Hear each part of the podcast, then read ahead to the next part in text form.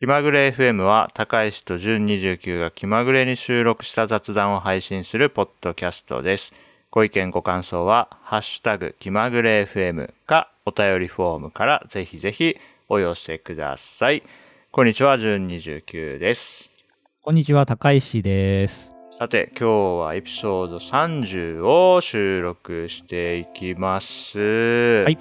で、はい、で今回ですね、気まぐれ FM としては、初めての試みとなる、こうゲストをお呼びするっていうのをやってみる回となっております。めでたい。やったーじゃあね、今、あの緊張して待ってると思うので、もう 早々にね、あんまり引っ張りすぎずに、早々に呼んでしまいたいなと思います。いきますね。あきさん、どうぞ。はい、こんにちは。東京都在住、気まぐれ FM リスナーのあきちゃんです。よろしくお願いします。やったー、よろしくお願いします。あの、あきちゃんは気まぐれ FM ね、あの、以前からツイートでね、感想をこうくれていたりして、まあ、僕らの中では、あの、トップクラスのヘビーリスナーだということで、うん、まあ、そうですね。呼ぶなら、まあ、聞いてくれてる人とね、ぜひおしゃべりしてみたいなと思ったんで、記念すべき最初のゲストとして今回お声掛けさせていただきました。よろしくお願いしよろます。しくお願いします。よろしくお願いします。で、最初なんでそうですね、つながり、僕ら3人それぞれのつながりみたいなところを改めてご紹介するところから入っていきましょうかね。お、いいですね。はい。まず、僕とあきちゃんは、えーっと、同僚ですね。なんで、ペパボの同僚ということで、ただ、業務上は多分、そのお仕事上のプロジェクトで、なんか一緒になったってことはないですよね、確かね。そうですね。意外と近い部署とかにはいるんですけど、確かに確かに。部署は一緒だけど、ちょっと、なんだ、部署の中の部その、かみたいなのが違うというか、なんで、隣の島みたいな感じですね。なんで、接点としては、えっ、と、あきちゃんが入社してきてくれた時の、まあ、さ初期の頃は、えっ、と、振り返りとかをね、あの、うんスケジュールに組み込んでやっていてそね。その振り返り会のファシリテーターを担当させてもらったのは、なんか覚えて、印象に残ってますね。うん、うん、うん、うん。確かに確かに。じゃあ、高石さんとあきちゃんのつながりっていうと？えっ、と、今は、えー同僚ではないが、昔同僚だったという、はい。えー現時点の関係性はそういう感じですかね。うん。ええうんうん。で、えっ、と、同僚だった時は、割とまあ近い、えーような、カテゴリー的にも近いような、まあ、職務、職種だったこともあって、結構近い位置で仕事をしていたという感じですね。あとは、えっ、と、あれか、あきちゃんが、えー入社した時に、あれはどういう名前まあの、研修？あれだったかな、研修？はい。研研修やってたんで、をね、、えー僕がこうやるみたいな、そういう、えーことも昔していたと。そうね。そうですね。懐かしいですね。懐かしいですね。うん当時そうそう、当時はそうね、最初なんで講師と、まあ、研修生みたいな感。じで、まあ、そこから研修終わればね、あの、ただ同僚で仲間だけども、そうそう、最初はそういう最初は関係そういう性でしたよね。関係で、まあ、その後はもう一緒にこう仕事をして、頼れる仲間として働いてたんですが、僕がいなくなり、あとは任せたという、はい。任されております。そういうあれじですかね。久しぶりかな、二人は喋るのは。久しぶりかな多分僕が退職してからは初めてかも。多分お初めてじゃない？あの、クラウドネイティブデイズ東京っていうイベントの時に、うんはいそこだ。一瞬だけこう顔を出して、我々のバーチャルブースに顔を出してもらったそうだそうだ。そうだ、そこがあった。スポンサーブースね。ペパボのバーチャルスポンサーブースの最初のお客さんが高石さんだったと聞いておりますよ、僕は。うん。肩透かしがね、あ、あ、お客さんだっつってみんなピッてこう背筋伸ばして、あ、対応するってなったら、高石さんじゃねえかみたいな、そういうやつ。出戻りですか？みたいなこと言いましたね、確かに。あ、そうそうそう。採用ですみたいなね。そういういつものやつね。そっかそっか。あ、でもいいですね。こういう機会があって、またね、お話しする機会ができたと本当にねいうことで。はい。うん、じゃあ今日は楽しく一緒におしゃべりしていきましょう。じゃあ今日はあきちゃん交えて3人で撮っていきます。ゲスト会だからちょっとあんま考えてなかったけど、なんか、なんでこう、気まぐれ FM 聞いてくれてたんだろうなと。なんかきっかけとかなんかあったのかなと思って。聞いてみたいっす。そうですね。あの、もともとラジオとかっていう媒体が大好きで、それこそ小学生ぐらいの時から文化放送のアニラジとか、あとはまあ FM ラジオとかめちゃくちゃ聞いてたんですよ。今でももうえー知らなかった10年以上聞いてるラジオとかも結構ザラにあって、すごい。はいはいはい。もう息を吸うようにこう音声媒体を聞いてて、まあ、ポッドキャストとかもその流れで好きで、で、いろいろ探してる中で、まあ、知ってるお二人が始められてたっていうのもあって、まあ、聞き始めたっていう感じですね。いやーありがたいですなね。るほど。いやなんかね、先月僕、あの、社内のムイベントで、あの、社内だけのイベントだけど、なんか1、2分ちょっと喋るタイミングがあって、その時も、あきちゃんがチャット欄に、気まぐれ FM 聞いてますってこう、チャットを書いてくれたのを、僕はスクショを撮ったんですけど、そんなに社内で FM 聞いてるっていうリスナーですってことをアピールしてくれてる人、あきちゃんしかいないから、とてもありがたいし、あきちゃんがこれ言ってくれなかったら終わりだなと思ってるから、もう大事な、大事にしたいリスナーなんで、ね、僕からするとね。そうそうそうそう。ありがたいことです。いや、よかったですね。そうなんだ。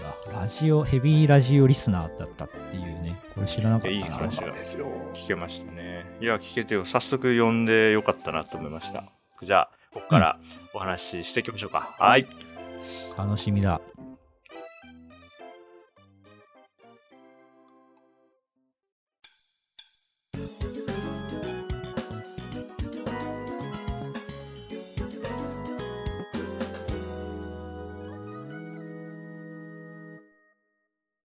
はい。そんな、えー、あきちゃんに出してもらったトピック、ネタ帳から、僕、この話ぜひ聞いてみたいなと思ったのが、あきちゃんが財布を7年ぶりに買い替えたっていう話があったので、ちょっとね、このエピソード、ちょっとついてみたいと思いますが、7年ぶり、なんかきっかけとかってあったんですか？買い替えようっていう。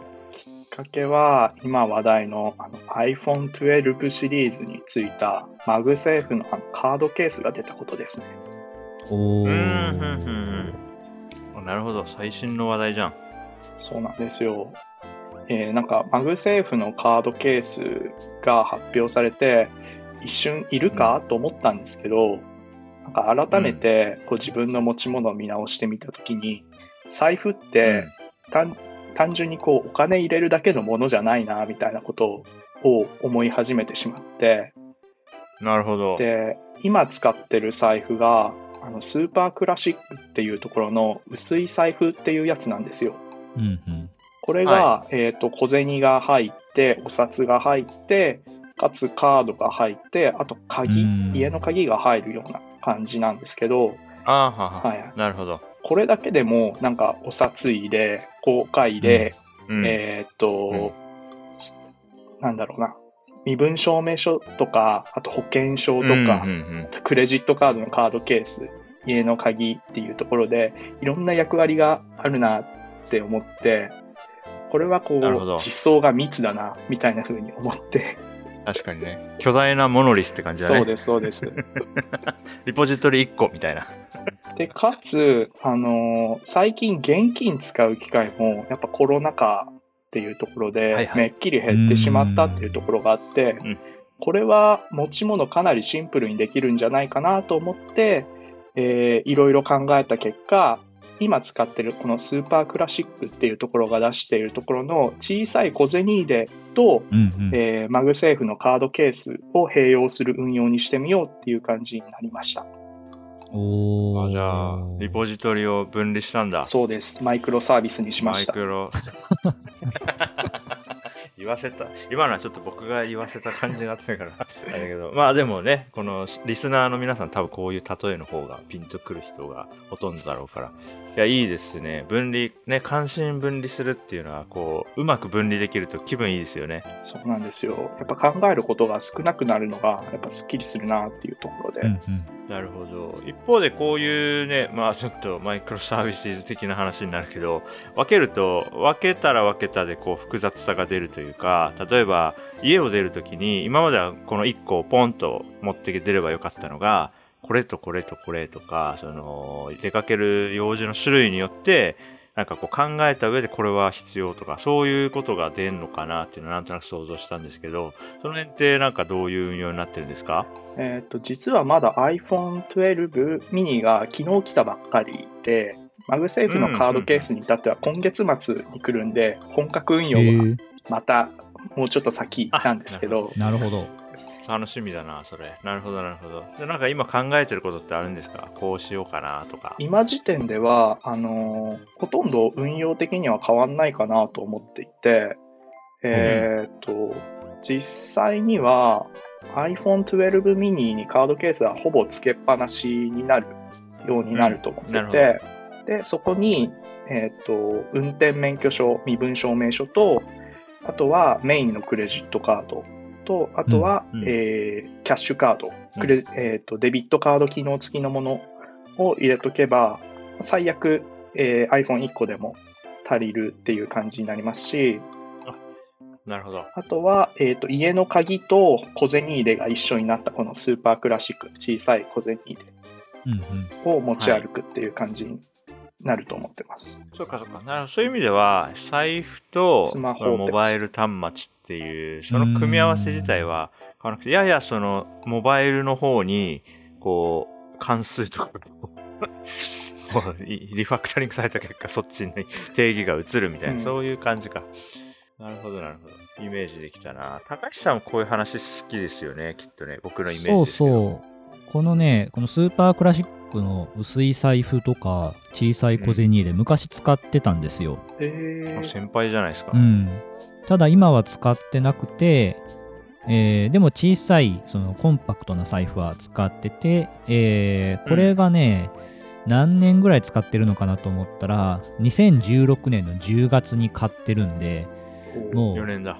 4年使ってるっていうやつなんですけど、ええーはいとこれがね、MPU っていう、えーブランドの、えーストラッチョっていう、イタリア語ですね。えーストラッチョっていう、えー三つ折りタイプのコンパクトなお財布ですね。えー、色も可愛い。そう。この MPU っていうのは、この蔵前に、えー工房がある、えー革製品の、まあ、ブランド、メーカーで、まあ、そここの財布が、えーコンパクトな財布をこう昔探していた時にぴったりはまって、そこから抜け出せなくなっていると。うんえー、あ、これって、この、なんだっけ、ストラッチョの中で、これシリーズ、ストラッチョはシリーズとお見受けしたんですけど、はいはいこ。の中のどれを使ってるんですか、高橋さんは？えっとね、この中だとどれだ？ストラッチョのね、えーゴート側を使ってるんですが、どどれだろう。うん。まあでも大体形は同じなのか。こあれそうです、そうです。形が基本的に同じで、微妙にパターンが違うと。なるほど。えー、そうこれ大きさどんぐらいなんだろうな。詳細ページ大きさはね、うんもうズボンのあの前ポケットに入るくらいうん小さくてな、るほど、なるほど。そう、三つ折りなんでね、めちゃめちゃこれはコンパクトでおすすめですね。あなるほど。あ、お札が入っている写真を見つけたから、だいたい大きさがこう想像つきましたね。あ、あと薄いっていう感じがしますね。うんえなるほどな三つ折りで折りたたむと、そのクレジットカードより少し大きいぐらいのサイズかな。ちょっと厚みはあ。るけど、そう僕はこれよりちいいコンパクトな財布をまだ見つけられていないので、ずっと使い続けてますね。なるほどね。いや、いいっすね。じゃあ、これと、モバイル端末持ってそうですね出かけるみたいな。そう、このな財布とスマホるほど。はいはい。それ、あ、鍵はどうなんですか？その家の鍵みたいな。鍵はね、あの、キーホルダーつけてポケットに放り込んでますね。うんああ、なるほど。じゃあ、うん鍵、まあ、細かいことを言えば、鍵、プラスあ鍵みたいな。確かにそうそうそうはいはいはいはいはい。そうそう。なるほど、なるほど。いや、面白いね。こういうのってね。特にさ、うん今年、オフィスに行ってないからさ、アキちゃんともほとんど会ってないからさ、なんとなくこれって、ランチの時にこういう話題になるじゃないですか。なんかこう、エレベーター待ってる時とかに、ああ。財布こう手に持ってたりすると、あ、それなんすかとかうんうんなるけど、今年マジでこの辺の情報入ってこなくなってるんで、やっぱこうみんな、みんなのね、日々の話をこう聞けるのは楽しいですね。確かに。確かジュンさんは財布何使ってるんですか？僕も、うーん、あの、お二人にはこうリンク見えてると思うんですけど、僕も一応、まあ、この製品名からもわかる通り、そのコンパクト志向のやつで、これいつだっけな？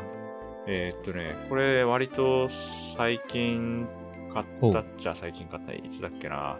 去年。の、うん、去年の夏ぐらいでした。だから1へー年ちょっと使ってんのかな。その前が、あの、な、長財布だったんですよね、いわゆるね。で、長財布、だから割とその、コンパクト、もうちょっとコンパクトがいいなと思ったのはおそらくお二人と同じで、長財布だと、なんだろうな、デニムのパンツ履いてる時の前のポケットに入れると、まあちょっとなんていうんですかね、かがむ時に刺さるというか、ちょっとはみ出る感じになるじゃないですか。うん。で、かつ、後ろのお尻側のポケットに入れると、なんかこう、スッと取れちゃうみたいな。うん半分はみ出てるから。っていうのもあったのと、えーっと、まあもうちょっとつ、このまま話しますけど、それであとは、まあ支払いほとんど都内だと Suica とかで済ませることが多くなって、なんかそんなにたくさんお金入れとかなくても、基本は iPhone なり、今だと Pixel 使ってますけど、あれば済むってなって、かつ僕は、あの今自宅スマートロックで運用してるんで、鍵もモバイル端末なんですよね、今はね。うんうん、そうなった時に、モバイル端末と、まあ、ちっちゃいやつがあれば、もう出かける時忘れ物しないみたいな感じで、まあ、重宝してるって感じですね。へえ。スマーこのタイデトロック。ィミニはうん。うんうん、L 字型のファスナー財布っていうカテゴリーなのかな？そうそうそう。まあ今これが、二人にはこう映像を見せてますけど、こういう感じの、まあだから、大きさ的には、まあ、カードうがんより二回りぐらいあって、うんうんまあだから、まあ、今のね、高橋さんのこれ聞くと、多分そそれさらに小さいカテゴリーがあるんだなと思って、まあ、こういうのもいいなっていうね、今、情僕としては新しい情報が入ってきて、ラッキーっていうところですね。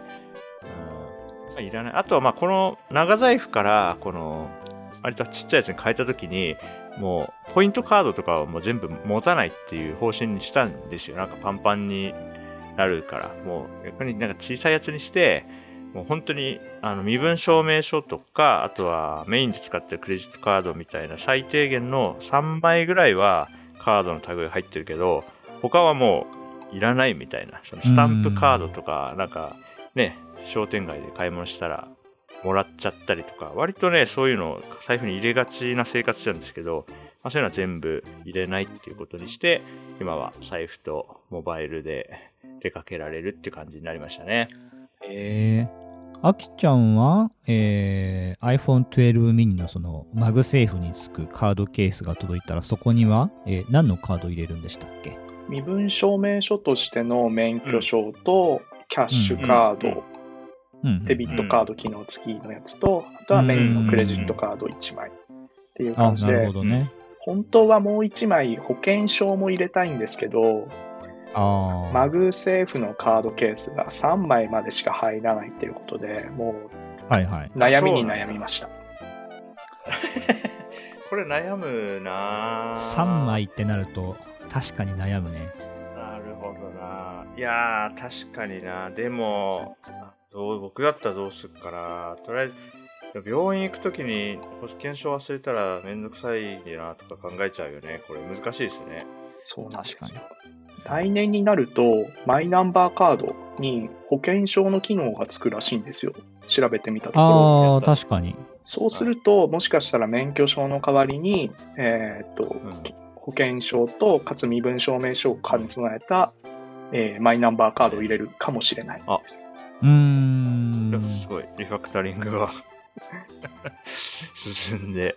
いや、いいっすねそれいいっすね。うん。それはいいよ確なそう確かに、それどんどんそうなって、そっか。まあ、その辺僕、ちちゃんと真面目に調べてなかったな。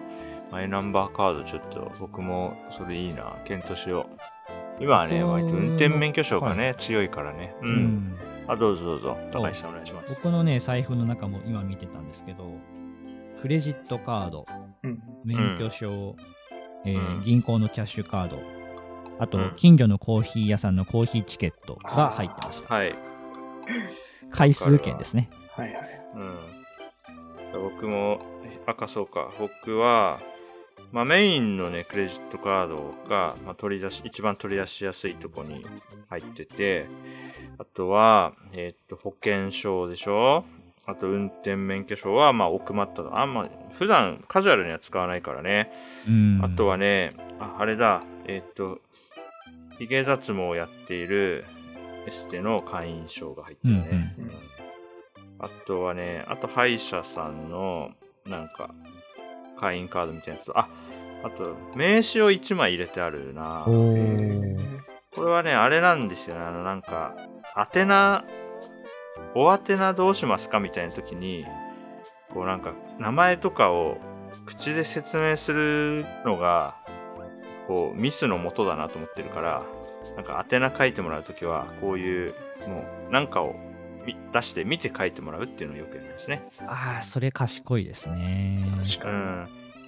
で、会社の名刺入ってると、その、例えば会社のなんか買い物で後で経費審査するときの領収書とかって、ね、社名とかって、そう、難しいですが、特にうちの会社、アルファベットとカタカナと漢字だから、うはいはい。ん。ね、こういうのをなんか、しかもね、間違われるんですよね、うちの会社ってね、口頭で言う、そうですねするとね。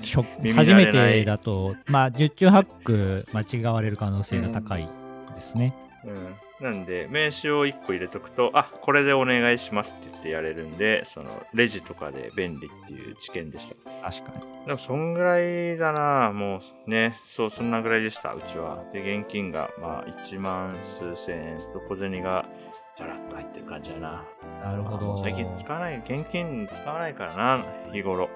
スーパークラシックも久しぶりにサイトを見ると、新しい製品がいくつか出てるんで、はい後でちょっと見てみよう。最近おすすめなのが、ローランドさんとのコラボモデルがかっこいいです。うなんだ黒一色のここであれね。ここでローランドさんが 出てくる。いいっすね。確かに。あきちゃん、あきちゃん、ローランド認知してんだなっていう。好きで業業務上は知り好きそう。じゃあ、ローランドの話すればよかったか。この間僕、あの、会社で、えっと、部署の人が書いた、まあ、Ruby のコードをレビューさせてもらう機会があって、その時に、なんか、ニルかニル以外かって書いた時に、チーム、チームが、ローランドの話一色になって面白かったです。やばい。いい話。でもね、プログラマーっぽい話でもあるよね。うん全全パターン考慮しておきたいからね。網羅、網羅しないといけないんでね。そうそうそうそう、ニルの時どうするとか言ってね。面白かったな。いや、いいこと知ったよ。いや、ありがたいっすね。そんなところか？ちょっと時間的にはいいか？そっか、最初の話も取れたから、お財布の話たっぷり聞いたんで、こんなところで良さそうかなと思いますけど、大丈夫ですかね？財布の話については。二人。はい。面白かったですね。いや、よかった、いいこと。よーし。というわけで、えー、リスナーの皆さんもぜひね、この財布使ってるよとか、こんな風に工夫してるよというのがあれば、ぜひ、ハッシュタグ気まぐれ FM をつけて投稿するか、お便りフォームから寄せてもらえると嬉しいなと思います。エピソード30は、あきちゃんをゲストにお迎えして、それぞれの財布事情の話をしてみました。じゃあまた次回も聞いてくださいね。バイバーイ。バイバーイ。バイバーイ。